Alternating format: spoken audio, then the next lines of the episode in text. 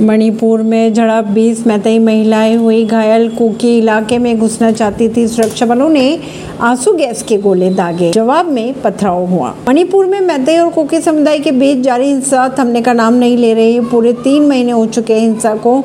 Cookie समुदाय ने गुरुवार को सुबह हिंसा में मारे गए लोगों के शवों को चुरा चांदपुर के टोईबुंग शांति मैदान में दफनाने की बात कही थी। मैताई समुदाय को कोकी लोगों के शव शांति मैदान में दफनाने से ऐतराज था।